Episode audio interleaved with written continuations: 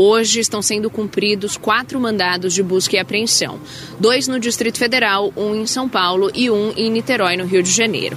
Essa operação apura a suposta tentativa de venda ilegal de presentes recebidos pelo governo Bolsonaro por delegações estrangeiras. As joias sauditas são um dos exemplos.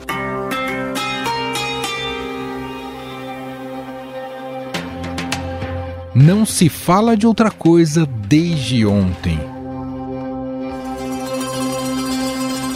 Em uma operação da Polícia Federal, militares ligados ao ex-presidente Jair Bolsonaro estão sendo investigados por suspeitas de vender ilegalmente presentes oficiais recebidos pelo governo.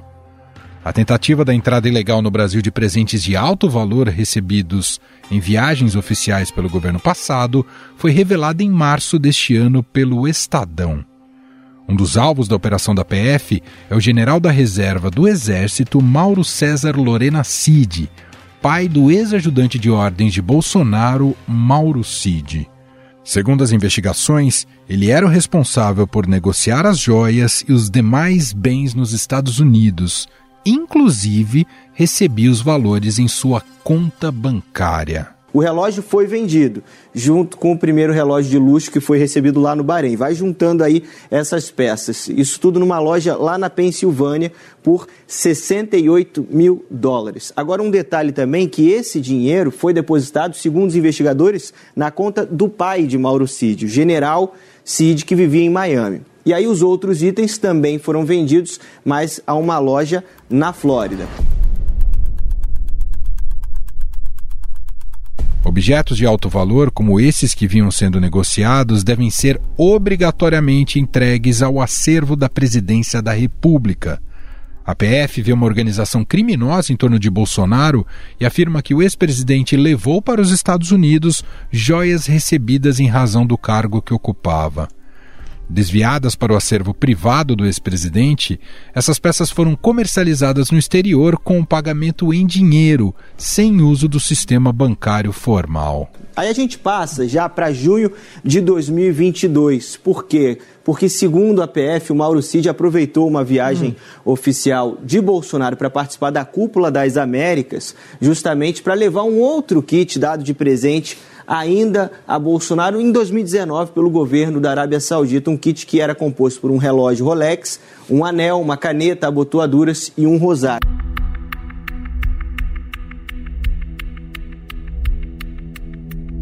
Em um áudio obtido pela Polícia Federal, Mauro Cid afirma que o pai, o general Mauro Lorena Cid, estaria com 25 mil dólares, possivelmente pertencentes a Jair Bolsonaro, segundo a Polícia Federal.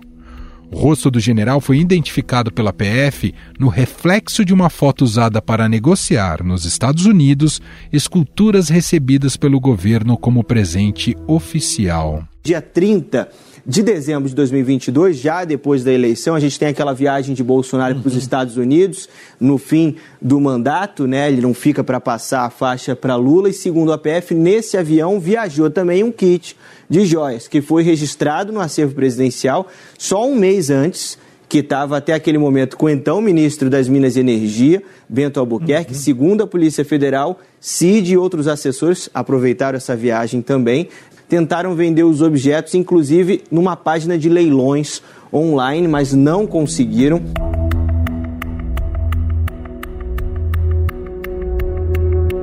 O relatório da PF mostra que o advogado de Jair Bolsonaro, Frederic Wassef, e o ex-ajudante de ordens, Mauro Barbosa Cid, empreenderam uma operação de resgate para devolver joias já vendidas ao Tribunal de Contas da União.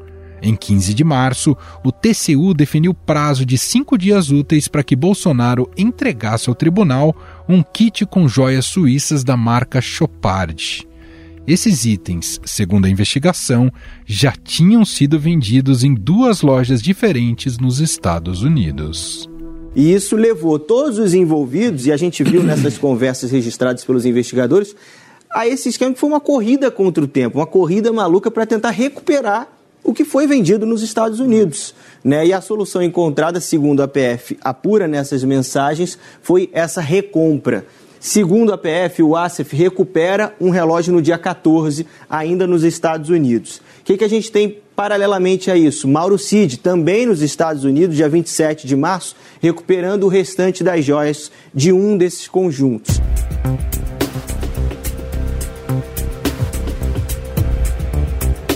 Em mensagens obtidas pela Polícia Federal, as citações referentes à ex-primeira-dama Michele Bolsonaro.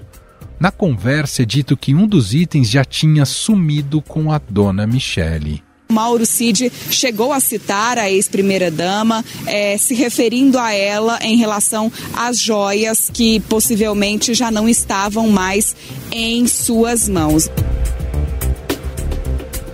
Por causa dessas informações, a Polícia Federal pediu ao Supremo Tribunal Federal a quebra de sigilo fiscal e bancário e a autorização para tomar o depoimento do ex-presidente Jair Bolsonaro sobre o esquema internacional de venda de joias.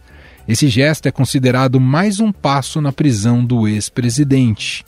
Em entrevista ao UOL, o jurista Miguel Reale Júnior afirmou que há elementos suficientes para a prisão preventiva de Jair Bolsonaro. Este fato da recompra do relógio, é, que é obstrução de prova, sem dúvida nenhuma, é, é, justificaria uma prisão preventiva. A PF também quer ouvir a ex-primeira-dama Michele Bolsonaro e acionou o FBI, polícia americana, para avançar nas investigações nos Estados Unidos.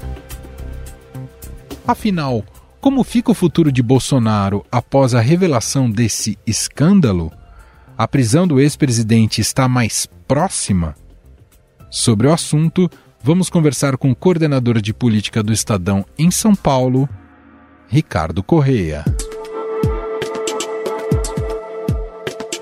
Olá, Ricardo, seja bem-vindo, tudo bem? Olá, tudo bem, Manuel? É um prazer mais uma vez falar com você e com todos os que nos acompanham.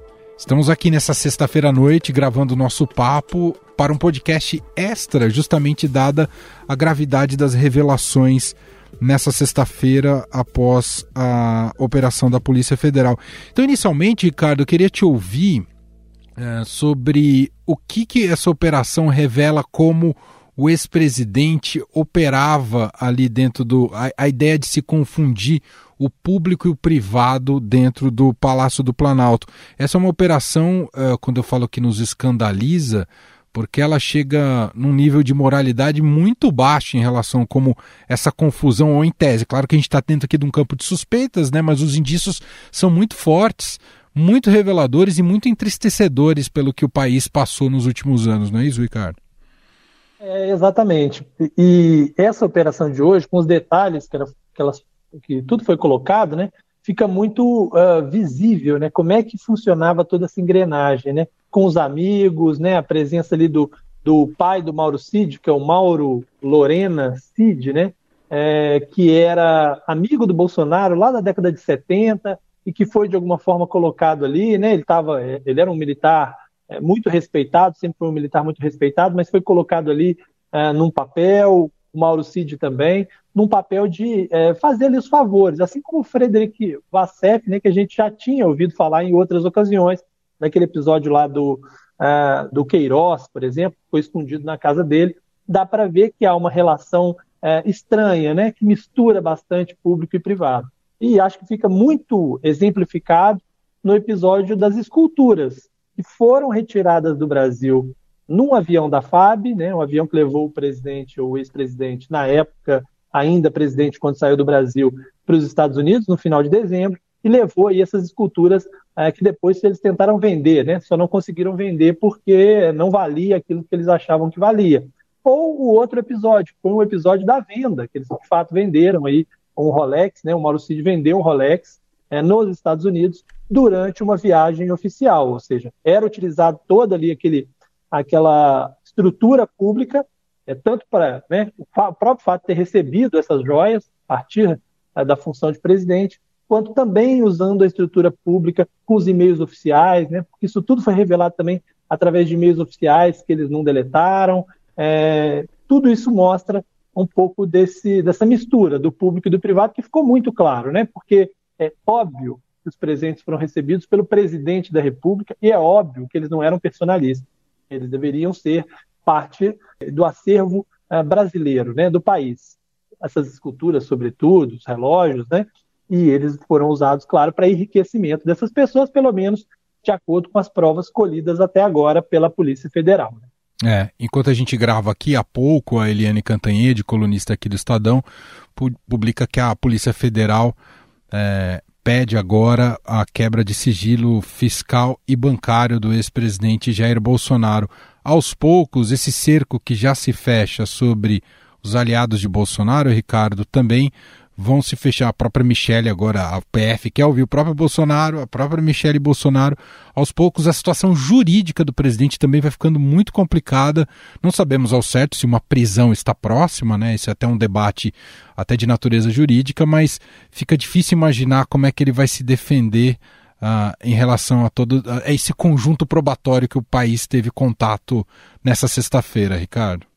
É, exatamente, porque você tem aí uma série de aliados, é, não só esses de hoje, mas você já tinha Anderson Torres, você já tinha Carla Zambelli, é, você já tinha Silvinei Vasquez, né? Uma série é, de acusações sobre alguns personagens, o próprio Mauro Cid já estava em outras apurações, e agora, hoje, você tem um caminhão de provas, inclusive com citações mais diretas ao presidente. Porque, veja, até no momento em que houve aquela história da vacina, do cartão de vacina, que Mauro Cid foi pego, inclusive preso por causa disso, não havia uma citação direta ao presidente. Até então, ele, ele dizia, ele poderia dizer que o Mauro Cid estava fazendo tudo por conta uh, dele, né? mas nesse caso, pela quantidade de pessoas no entorno e pelas citações ao presidente, fica muito mais difícil. E essa quebra de sigilo bancário e fiscal, que a PF pediu, né, a justiça tem que analisar, se dá porque, em determinado momento lá, é, há, um, há um, uma suspeita de que parte desses recursos foram efetivamente colocados na conta do presidente. Né? É, em determinada conversa, um, é, eles falam de 25 mil dólares, inclusive que queriam ver como é que levava para o Bolsonaro e enfatizando que deveria ser em cash, né, em dinheiro, em espécie mesmo, e não colocado na conta, o que também é uma suspeita de que poderia estar algo havendo de errado, né? Porque se você tem medo de colocar na conta para não ficar registrado, você quer trabalhar com espécie, isso geralmente é utilizado para escamotear aí a origem do dinheiro. Então, é, é evidente que fica muito complicada a situação é, de Bolsonaro. Claro, daí a uma prisão vai uma distância grande, até porque tem um cálculo político também, né? Você prender um ex-presidente da República sem uma condenação final pode gerar uma série de questionamentos, como há questionamentos sobre o inquérito também, porque esse inquérito é, está tudo sendo colocado dentro de um inquérito no Supremo Tribunal Federal que tem lá seus problemas também. Então, talvez essa análise política possa adiar alguma questão sobre prisão. Mas o cerco vai se fechando, o Bolsonaro vai se enfraquecendo, porque ele vai precisando se recolher, seus aliados vão ficando pressionados, existe o risco de delações premiadas, né? Porque quando, num caso como esse, em que as provas estão muito bem colocadas, muito, muito apresentadas, há detalhes, né? Há fotos das mensagens, há foto do próprio uh, pai do Mauro Cid, né, que ele fica no reflexo durante Sim. uma foto que ele fez, né, e, e aliás é, é, são alguns episódios culposos também aí, né, porque você tem 17 mil e-mails apagados em que eles esqueceram de descobrir que na lixeira é, também precisava ser apagado, né, e esses e-mails estão aí agora de posse da CPMI e dos policiais, você tem uma foto em que o reflexo aparece é, o, o, cidadão que estava fazendo a foto, né? Que também é um problema. Você tem uma, uma, uma tentativa de venda de algo que eles acharam que era ouro e descobriram depois que era latão. Quer dizer, aí também algumas trapalhadas, né? Que também contribuíram para o trabalho uh, da Polícia Federal, né?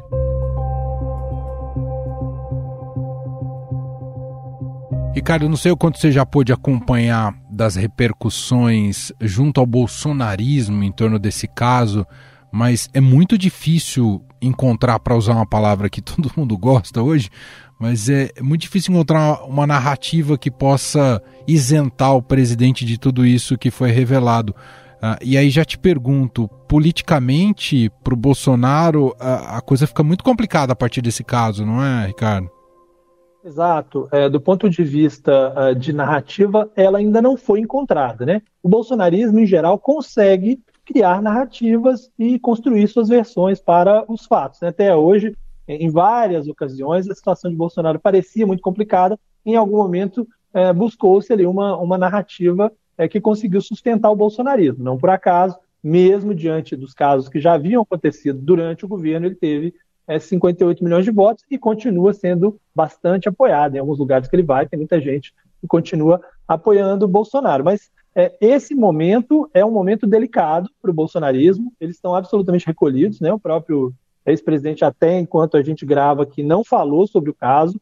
É, outros envolvidos também. Geralmente ele falava por meio é, do Weingarten, né? É, que é o Fábio Weingarten, que é assessor e, e, é também advogado dele ao mesmo tempo, mas o próprio Weingarten também é citado na, nesse, nesse caso. Então o próprio Weingarten também está um pouco recolhido. E isso tem uma consequência política porque é, faz com que o bolsonarismo fique na defensiva. Né? No momento em que queria articular um pouco mais para as eleições, trabalhar um pouco mais as, as, vinculações do bolsonarismo com candidatos, isso fica comprometido. Né? Veja o caso, por exemplo, da eleição da Prefeitura de São Paulo. Né? Havia uma aproximação cada vez maior de Bolsonaro com Ricardo Nunes, né? Uma, uma busca ali para que é, pudesse ter um candidato mais ao centro ali para concorrer fica difícil para Ricardo Nunes, por exemplo, se encontrar com o Bolsonaro por enquanto, enquanto não houver aí uma narrativa, né? Pode prejudicá-lo mais do que ajudá-lo. Então, provavelmente ele vai se recolher. É, Tarcísio talvez também não tenha interesse de se aproximar tanto de Bolsonaro nesse momento, né? É, e, e, isso vai valer para o Brasil inteiro, é, o Brasil afora. A cada situação como essa, é, fica um pouco mais difícil para Bolsonaro trabalhar com vistas à criação de um, de um nome para 2026. Então, é, são paralelos os problemas jurídicos e os problemas é, políticos. Embora o núcleo bolsonarista, aquele que apoia Bolsonaro em toda, é, a todo tempo, esse continuará com ele, porque é, a narrativa construída serve para todos os casos neste ponto específico, que é uma perseguição, de que, na verdade, é, há toda uma distorção da história, né, pela imprensa, pela Polícia Federal, pelo Supremo Tribunal Federal. Então, é óbvio que o apoio de Bolsonaro não vai sumir é, de um dia para o outro. Preciso te ouvir também, Ricardo, sobre como o governo Lula eh, eh, se não sei se se posicionou, mas como ele se colocou até aqui, se ele vai explorar ou não o caso. É, por enquanto, não, né? Até porque, como Lula estava fora de Brasília hoje, houve um silêncio muito grande por parte é, do governo, né? Há ainda um, uma preocupação também com a relação, a, com relação aos militares, né? Porque é, tem toda aquela maneira de se lidar, né, o executivo com os militares, e o caso do pai do Mauro Cid é um caso complicado para o Exército, porque ele fazia parte, já fez parte no passado do alto comando do Exército, então era uma pessoa super respeitada dentro do meio militar. Então, até por isso, o governo uh, tem sido cauteloso nesse aspecto. E, aliás, do ponto de vista político, é até a melhor opção, né? porque se você tem uma construção, por, pelo lado do bolsonarismo, de que tudo não passa de uma armação contra Bolsonaro, quanto mais o governo se manifestar, né, sobretudo o Ministério da Justiça, que estão ligados ao, ao caso, mas isso é, pode reforçar essa narrativa. Né? Neste caso, o melhor é deixar com que as autoridades é, judiciárias, a própria Polícia Federal, faça a apuração sem é, qualquer é, referência aí por parte do governo federal. Agora, é óbvio que a base lulista, a base do governo, está se aproveitando disso é, para né, não só é, fustigar ainda mais o bolsonarismo, como aproveitar a brecha que isso dá, que é a dos, dos partidos que sempre apoiaram o Bolsonaro, que agora estão para entrar no governo, PP, republicanos, é, a, a, parcela do União Brasil que ainda não entrou e tal, é, né, fica mais fácil para você convencê-los a pular do barco bolsonarista e aderir ao barco lulista no momento em que há uma crise do outro lado. Isso, claro, se essa crise não for revertida uh, nos próximos dias. Né? É claro que é evidente que a derrocada do, do Bolsonaro favorece a esquerda, favorece o PT, mas de alguma maneira, ironicamente, o caso de hoje, dessa sexta-feira, fez com que o anúncio do novo PAC ficasse em segundo plano, né, Ricardo? É, perfeito, exatamente. Assim, praticamente não se falou disso, né? O único assunto uh, do dia foi mesmo esse caso uh, Bolsonaro e o PAC era uma, uma, uma coisa importante para o governo. Né? Ele tinha ali um, um, volume de investimentos alinhado com governadores para poder agradar ali vários estados que acabou sendo prejudicado. Né? Não sei se o governo vai pensar em alguma outra maneira de tentar é, fazer relançamentos disso, estado a estado depois, mas é, de fato hoje não se falou de governo Lula, como não se falou de praticamente assunto nenhum, só se falou desse assunto é, Bolsonaro. Né? Perfeito. Muito bem, Ricardo Correia, coordenador de política do Estadão aqui em São Paulo, gentilmente batendo esse papo aqui com a gente para esse podcast extra aqui do Estadão Notícias sobre este escândalo, sobre esse caso, essa operação da PF e seus desdobramentos políticos uh, relacionados ao Bolsonaro e seus aliados. Ricardo, muito obrigado pela disponibilidade, um abraço e até a próxima. Eu que agradeço, um abraço para você e até a próxima. Estadão Notícias.